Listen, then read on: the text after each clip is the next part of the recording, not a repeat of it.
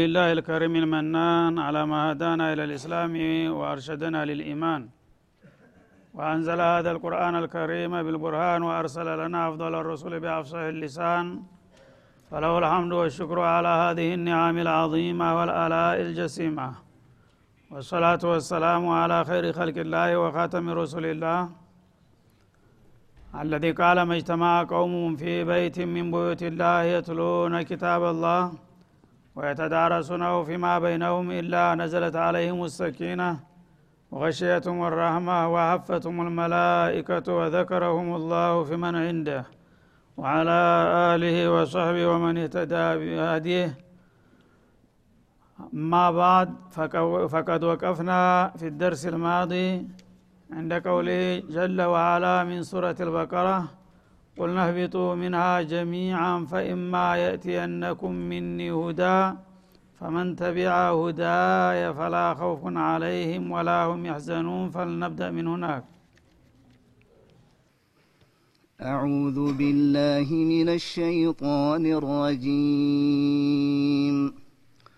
قلنا اهبطوا منها جميعا فإما يأتينكم مني هدى فمن تبع هداي فمن تبع هداي فلا خوف عليهم ولا هم يحزنون والذين كفروا وكذبوا بآياتنا أولئك أصحاب النار هم فيها خالدون. يا بني إسرائيل اذكروا نعمتي التي أنعمت عليكم وأوفوا بعهدي وأوفوا بعهدي أوف بعهدكم وإياي فارهبون. وآمنوا بما أنزلت مصدقا لما معكم ولا تكونوا أول كافر به. ولا تشتروا بآياتي ثمنا قليلا وإياي فاتقون ولا تلبسوا الحق بالباطل وتكتموا الحق وأنتم تعلمون وأقيموا الصلاة وآتوا الزكاة واركعوا مع الراكعين أتأمرون الناس بالبر وتنسون أنفسكم وأنتم تتلون الكتاب أفلا تعقلون واستعينوا بالصبر والصلاة وإنها لكبيرة إلا على الخاشعين الذين يظنون أنهم ملاقو ربهم وأنهم إليه راجعون يا بني إسرائيل اذكروا نعمتي التي أنعمت عليكم وأني فضلتكم على العالمين.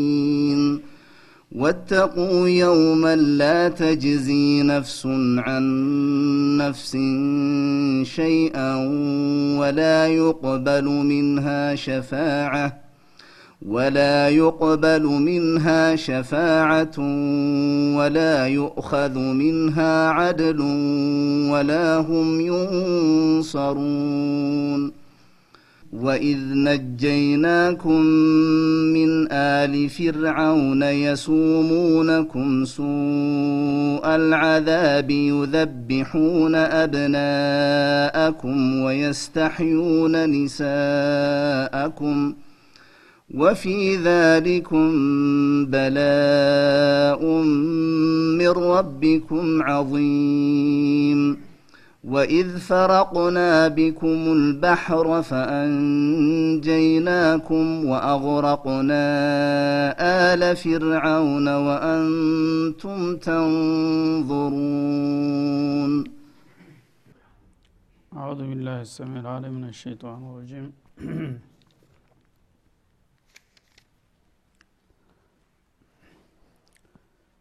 በትናንትናው ዕለት ስለ ነቢዩላህ አደም አፈጣጠርና አመጣጥ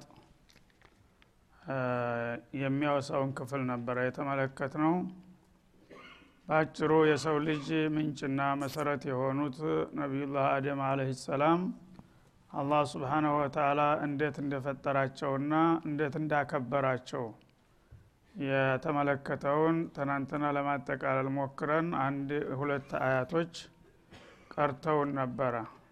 ከዛ ነው የምንነሳው ማለት ነው። ባጭሩ ነቢዩላህ አደም ያላባት ያለ እናት በጌታ ፍቃድ ከአፈር ከጭቃ አዘጋጅቶ ሩህ የሚባለውን ምስጢር ጨምሮ እንዳስገኛቸውና ያንን በሚያደረግበት ጊዜ ሰይጣን ምቀኝነት ተሰምቶት ለምንድ ነው እሱ የበለጠኝ ብሎ አተካራ እንደፈጠረባቸው ገልጾ ነበረ ማለት ነው እና አላህ ለመላይኮቹ ለአደም ስገዱለት በሚል ጊዜ መላይኮቹ ሁሉም እሺ ብለው ሲሰግዱ እሱ ኮርቶና አምጾ እንደቀረ። ለምን አሰግድም ሲባልም እንዴት ከዚህ ከጨለማና ከከባድ ነገር የተፈጠረን ከብርሃን ከሳት የተፈጠርኩ ትሰግድለታለሁኝ እንዳለ በዛ ሰበብ አላህ እንደተቆጣበትና እንዳባረረው እንደረገመው ነቢዩላህ አደም ደግሞ ባለቤታቸውን ሀዋን ፈጥሮ ወጀነት አለም ገብተው ተንበሻብሸው እንዲኖሩ ተፈቀደላቸው በኋላ አንዲት ዛፍ ብቻ እንዳትነካ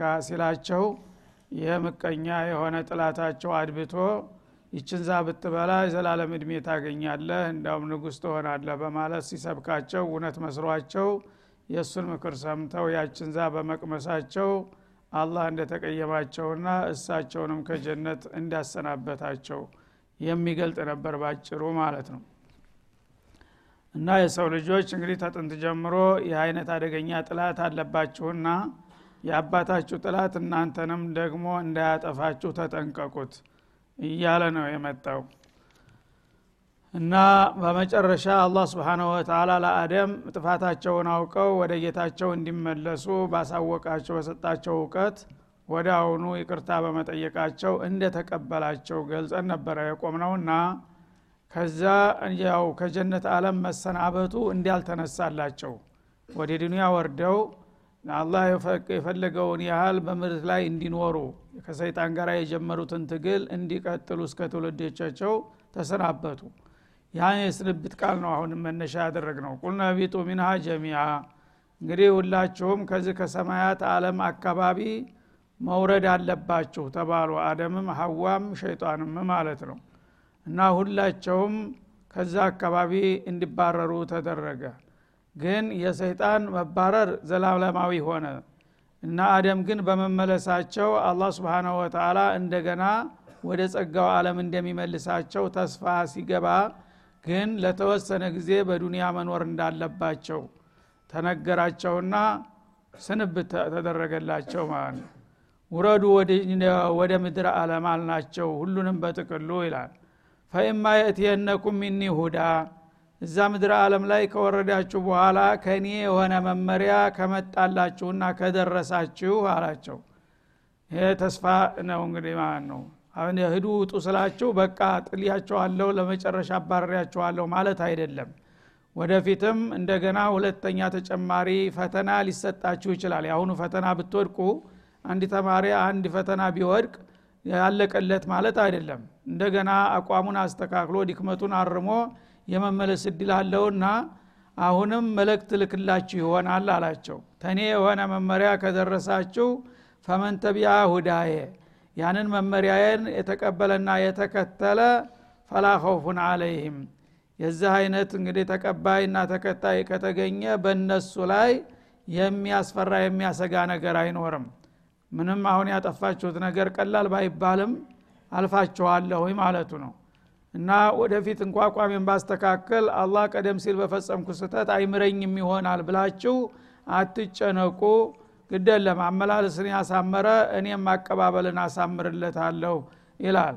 መንታበ ምን ከአነማ ለሚዝኒም እንደተባለው አንድ ሰው ተልቡ ተጸጽቶ ከወንጀሉ ከተመለሰ እንዳልወነጀለ ነው የሚቆጠርለት ማለት ነው። ቁል ያ ዒባዲ አለዚነ አስረፉ አላ አንፉሲህም ላተቅነጡ ምን ረሕመትላህ እንዳለው። ወላሁም ያህዘኑን ወይም ደግሞ የሚመኙትን ነገር አጥተው የሚያዝኑም አይሆኑም ማለት ነው። እና ፈላኸፉን አለይህም ማለት የአላህ ቁጣና ቅጣት ይደርስብናል ብለው አይፍሩ አመላስን ታሳመሩ። እንዲሁም ደግሞ ዘላለማዊ ጀነት አተናት እንቀራለንም ብለውም አይዘኑ በማለት አላህ ስብሓናሁ ወተላ ተስፋ ቃል ገባላቸው ማለት ነው። ስለዚህ የአደም ዘር የአባቱን ታሪክ መድገሙ አይቀርም። ምንድነው? ያው ይሳሳታል ያጠፋል ማለት ነው። ግን ሲያጠፋ የአባቱን የጥፋቱን መስመር ብቻ አይደለም መከተል ያለበት አመላለሱንም ማወቅ አለበት እንደ አባቱ።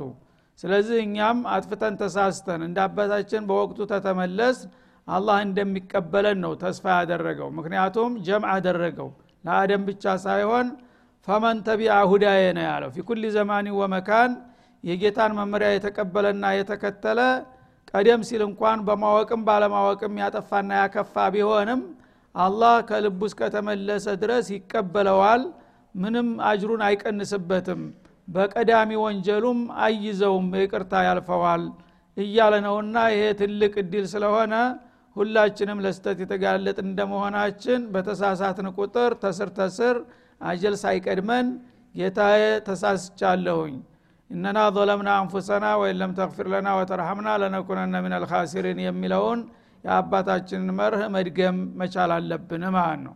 እና ብዙ ሰዎች ግን ያጠፋሉ በጥፋታቸው ተጸጽተው በመመለስ ፈንታ እስከ መጨረሻው ጫፍ ድረስ ሊሄዱ ይፈልጋሉ። ያ ነው ትልቁ ችግር ሰው ካልተመለሰ አለቀለት። ግን ከጥፋት ከተመለሰ ምንም ወንጀሉ ቢበዛና ቢሰፋም ከአላህ ረራየ ሊሰፋ ስለማይችል አላህ እንደሚቀበለው ነው ቃል የገባለት ማለት ነው።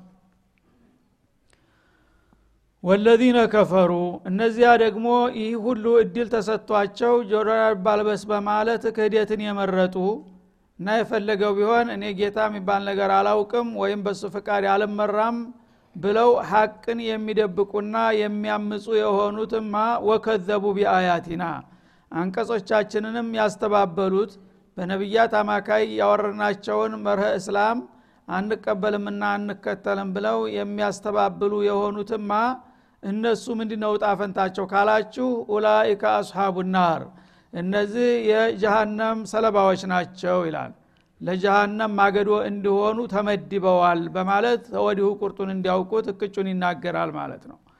እና በጀሃነም ውስጥ ዘላለም የሚኖሩ ናቸው። ሁም ፊሃ ካሊዱን ጀሃነም ከገቡ በኋላ ለተወሰነ ጊዜ ተቃጥለው የሚወጡ ወይም ደግሞ የሚሞቱና የሚጠፉ ሳይሆኑ ሁልጊዜ ላየሙቱ ፊሃ ወላ ያህያ እንዳለው ሞትም ቢመኙ አይገኝም ወይም ደግሞ ማረፍም አይፈቀድምና ኩለማ ከበት ዚድናሁም ሰዒራ እንደሚለው ጀሃነም ዘላለም ታቃጥላቸዋለች። አንድ አፍታ አቃጥላ ጋብ በምትል ጊዜ እንደገና እንደ አዲስ ይመለሳሉ። እሷም እንደ አዲስ ቃጠለዋን ትቀጥላለች እና በዚህ መልክ ዘላለም እንደሚኖሩ ከወዲሁ አሳውቅና አስጠንቅቃቸው ይላል ማለት ነው።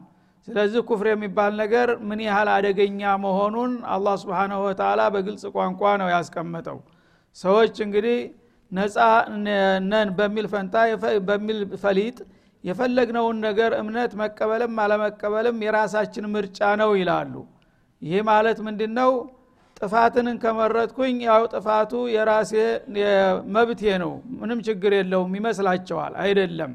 አላህ ስብሓናሁ ወተላ የፈጠራቸው የሚያኖራቸው የሚቀልባቸው እሱን አውቀው እንዲገዙና እንዲታዘዙ ነው ከዚህ መስመር እንወጣለን ካሉ ለጊዜው መኖር ይችላሉ። ግን በመጨረሻ አላህ ስብሓናሁ ወተላ የያዘላቸው ቀጠሮ የሲኦል ያሸለቆናት የምትሆነውና ይህን አውቀው ይግቡበት በማለት ያስጠነቅቃል። ስለዚህ እንግዲህ እኛም ራሳችንን መፈተሽ ይኖርብናል። ምክንያቱም አላህ ስብን ተላ እነገሌ እነገሌ ብሎ የስም ዝርዝርና ሰንጠረዥ አላስቀመጠም በእኔ የካዱና አንቀጾችን ያስተባበሉ ነው የሚለው። አንዳንዶቹ ያው ሙስሊም ሆነው ከሙስሊም ህብረተሰብ ተወልደው በተለምዶ ሙስሊም ነን ይላሉ። የተወሰኑ የእስላም ተግባራትን ያከናውናሉ ይሳተፋሉ። ግን በሌላ በኩል በማወቅም ባለማወቅም አላህን የመካድ ባህሪ ይታይባቸዋል ማለት ነው። እና ሙሉ በሙሉ ጌታ የለም ማለት እንኳ ባይደፍሩ የጌታን መብት ይክዳሉ ማለት ነው። ለጌታ ማድረግ የሚገባውን ነገር አያደርጉም አዛን እየሰማ ዙሪያውን ዝም ብሎ በሆነ ባልሆነ ነገር እያሽካካ እየተጫወተ ሶላት የሚያሳልፈው ምንድን ነው ባፉ ካፊር ነኝ አይልም። ግን በተግባሩ ካፊር መሆኑን ነው እየመሰከረ ያለው ማለት ነው። ዘካ ወጅቦበት ስንት መላይን እያለው አንድ ነገር ቀንሶ ቆርሶ ለሚስኪን የማይሰጥ ከሆነ የጌታ ትእዛዝ ምንም ዋጋ የለው እንደማለት ነው። ሊሳን ልሃሉ በቃሉ ባይናገርም ማለት ነው ረመዷን ያለምንም ምክንያት የሚበላ ከሆነም እንደዛው ነው ማለት ነው። እድሜ ልኩን ሀጅ የማያደርግም ከሆነ እንደዛው ነው። እምነት ቢኖረው ኑሮ ያን ነገር ሊያደርገው ይችል ነበርና ማለት ነው። ስለዚህ በተለይ አርካን ልእስላምን ገቢራዊ የማያደርግ ሰው ዝም ብሎ አህመድ ሙሐመድ ስለተባለ ብቻ ሙስሊም ነኝ እያለ ቢቀጥል ሙስሊም ሊሆን እንደማይችል ነው። በተግባር ነው ሰው የሚፈተነው ማለት ነው። ወከዘቡ ቢአያቲና በአንቀጾቻችን ያስተባበሉ የአላህ አንቀጾች ዋጅባትን ያዛሉ ሙሐረማትን ይከለክላሉ የሚጠቅመንን ይመክራሉ። እነዚህን የሚሰጡንን መመሪያዎች አክብረን በስራ ላይ ለማዋል ፍቃደኛ እስካልሆን ድረስ አሁንም አለዚነ ከፈሩ ውስጥ ልንገኝ እንችላለን ማለት ነው። እና አንድ ባንድ የተግባራችንና እንቅስቃሴያችንን ከቁርአን ጋር ያለው ግንኙነታችን ነው። ሙስሊምና ወይም ሌላ ሊያደርገን የሚችለው እንጂ በተለምዶ ከሙስሊም ህብረተሰብ ከአብራክ መውጣቱ ሙስሊም አያደርገንም ማለት ነው። እና የዚህ አይነት እንግዲህ የክህደት በሽታ የተገኘባቸው ማንም ይሁን ማን ጥቁርም ይሁን ነጭ ድሃም ይሁን ሀብታም በአጠቃላይ አገሩ ሴኦል ነው እያለ ነው አላ ስብን ወተላ ና ዛሬ በህይወት በጤንነት እያለን ይህንን አቋማችንን ገምግመን ሙእሚን መሆናችንን ማረጋገጥ ይኖርብናል ማለት ነው ከዚህ በኋላ በመቀጠል ወደ ታሪኮ አለም ያስገባናል። እና ነቢዩ መሐመድ አለ ሰላቱ ወሰላም ያው እንደሚታወቀው የመጨረሻ ነቢይ ናቸው። ከእሳቸው በፊት በጣም በርካታ ነቢያቶች አልፈዋል በአለም ዙሪያ። እሳቸው በኋላ ግን አንድም ነቢይ የለም። ይሄ ወኻተመን ነቢይን እንዳለው አላህ የተረጋገጠ ጉዳይ ነው ማለት ነው። ስለዚህ የሰው ልጅ የመጨረሻው እድል የሚወሰነው በነቢዩ መሐመድ ተልእኮ ነው እሳቸውን መቀበል አለመቀበል እጣፈንታህን ይወስናል ማለት ነው። ለዚህ ነው እና ما من أحد من هذه الأمة يهودي ولا نصراني سمع بي ولم يتبعني فنصيبه جهنم ያሉታው كما قال الرسول عليه الصلاة والسلام። እኔ ከመጣሁ በኋላ በዚች ምድር ላይ ማንኛውም የሰው ዝር እኔ መምጣቴን ሰምቶ ሳይቀበልና ሳይከተለኝ ከቀረ ይሄ የጀሃነም ሰለባ እንደሚሆን አይጠራጠር ብለዋል ማለት ነው። ስለዚህ ይህንን እንግዲህ የአላህ የመጨረሻ ለሰው ልጆች የሰጠውን እድል በዋዛ ፈዛዛ በተለምዶ የአባቴ የአያቴ ሃይማኖት ነ እያሉ ከእስላም ርቀው የሚኖሩ ሰዎች በራሳቸው ላይ አደጋ እንደደቀኑ ሊያውቁ ይገባቸዋል ማለት ነው። ስለዚህ እስላም ከመጣ በኋላ እንኳን እምነተ ቢስ የሆኑት ቀርቶ ከዛ በፊት የነቢያት ተከታይ ነን የሚሉት እንኳ ሳይቀሩ ወደ እስላም ይጋበዛሉ ማለት ነው በዚህ ታሪክ ውስጥ። እና ይሁዲያ ለምሳሌ እነ ነቢዩላህ ሙሳ ተከታይ ነን ባይ ነው። ተውራትን እንከተላለን ባዮች ናቸው። ክርስቲያኖች የነቢዩላህ ዒሳ ተከታይ ነን ባዮች ናቸው በወንጌል እንመራለን የሚሉት ናቸው። እነሱ እንኳ ሳይቀሩ አሁን ተለዋጩ እስላም የመጨረሻው እድል መጥቶላችኋልና ሁላችሁም ተሰባስባችሁ ወደ እስላም ሽግግር ማድረግ አለባችሁ ይላል አላ ስብን ወተላ ይህንን ጥሪ ያልተቀበላችሁና አዲሱን ነቢይ ያልተከተላችሁ ከሆናችሁ እናንተም ህገወጥ ትሆናላችሁ ለማለት ነው ይህንን ታሪክ ያመጣልን ማለት ነው። እና ነቢዩ ይቺ ሱራ የወረደችው በነገራችን ላይ መዲና ነው። ነቢዩ ተተሰደዱ በኋላ ማለት ነው። በመዲና ዙሪያ በርካታ የሁዳ ብሔረሰቦች ነበሩ።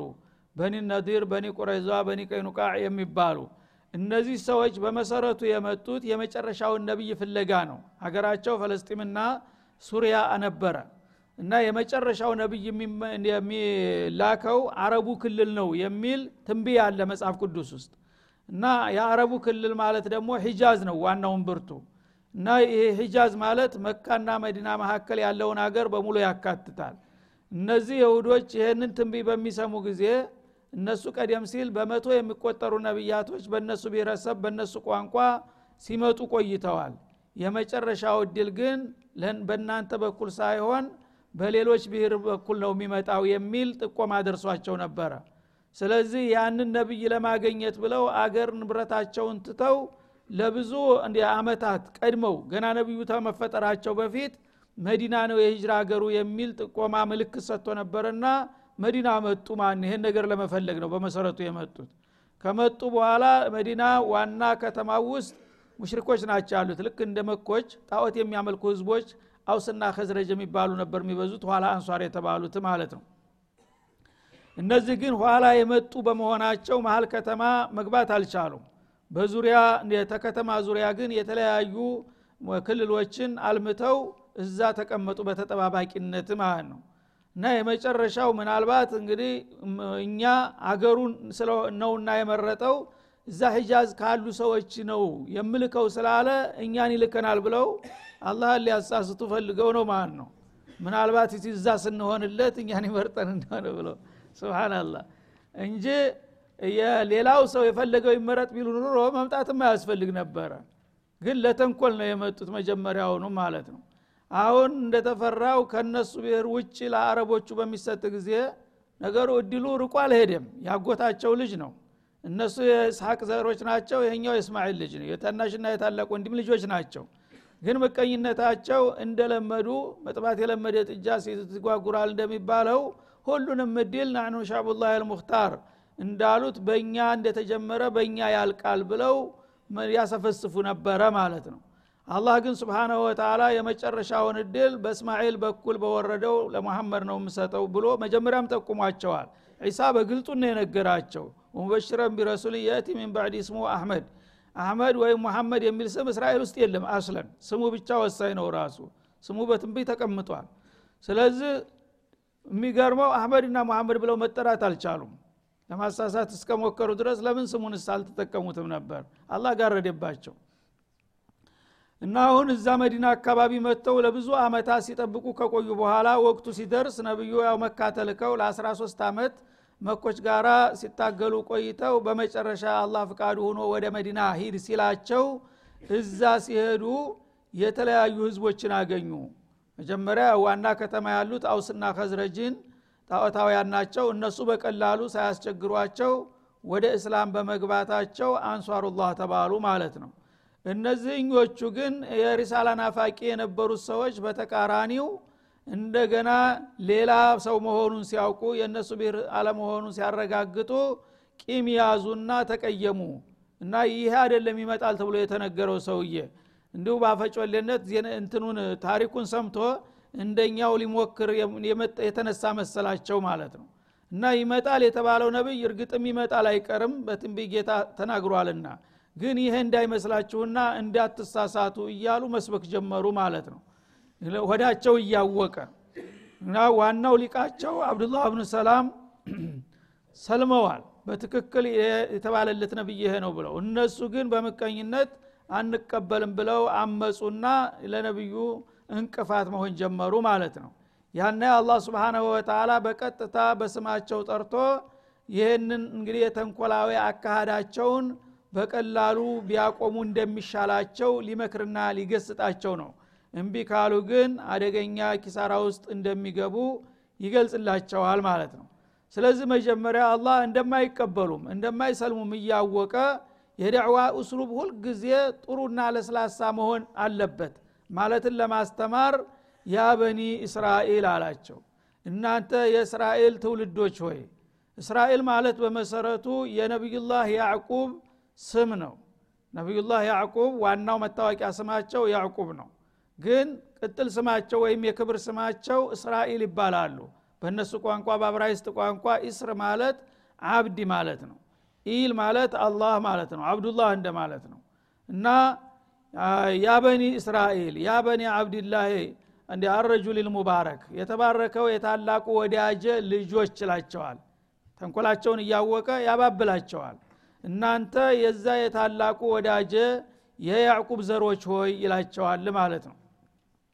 እዝኩሩ ኒዕመቲ የለቲ አናአምቱ አለይኩም። እኔ በእናንተ ላይ ቀደም ሲል የለገስኩትና የቸርኩትን ጸጋዬን አስታውሱ እና እኔ ብዙ ጸጋ ውሌላችኋለሁ ለእናንተ። የዛ ሁሉ ጸጋ ባለቤት የሆንኩትን የእናንተና የቅድመ አባቶቻችሁ ወዳጅ የሆንኩትን ጌታችሁን በቀላሉ መጋጨት አይበጃችሁምና እኔ ጋር እኮ መጣላት የሚያስከትለው መዘዝ ከባድ ነው። ስለዚህ የኒዕማው ሁሉ ምንጭ እኔ ስለሆንኩኝ ቀደም ሲል ለእናንተም ለአባት ለቅድመ አያቶቻችሁ የቸርኩትና የለገስኩትን ጸጋዬን አስታውሱ በላቸው ይላል።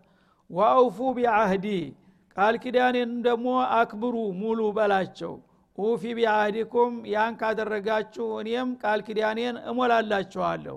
ወኢያየ ፈርሃቡን ከዚህ ጭብጥ የምታፈነግጡ ከሆናችሁ ደግሞ እኔን እጅግ ፍሩኝ ተጠንቀቁኝ በማለት አላህ ስብሓናሁ ወተላ በመግቢያው ላይ በማባበል በማጠቃለያው ላይ ደግሞ በማስጠንቀቅና በመዛት ጠጠር ያለ መልእክት አስተላለፈላቸው ማለት ነው። እና ነቢዩን እንግዲህ ትክክለኛ መሆኑን እያወቁ አለመቀበል አዝማሚያ በሚያሳዩ ጊዜ እናንተ ሰዎች ልብ በሉ ወደ አደጋ እየሄዳችሁ ነው። እኔ እኮ እናንተን የወዳጆች ልጆች ናችሁና በቀላሉ ሳላስጠነቅቅና ሳልመክር ላጠፋችሁ አልፈልግምና መቸም የያዕቁብ ልጆች ናችሁ። እውነት የያዕቁብ ልጆች ከሆናችሁ የዛ የደጉ አገልጋይ ልጆች የዋልኩላችሁን ውለታ ተገንዝባችሁ አሁንም ከኔ ጋራ መስማማትና ነብየን መተባበር እንጂ መጋጨት እንደማይበጃችሁ አውቃችሁ አደብ ብትገዙ ይሻላል። እምቢ ካላችሁ ግን እኔን ፍሩኝ። በምን እንደምመጣባችሁ አታውቁም በማለት ማስጠንቀቂያ ሰጣቸው ማለት ነው። ሀዛ ወሰለ ላሁ ወሰለማ አለ ነቢይ ቀጣውን በሚቀጥለው እንመለስበታል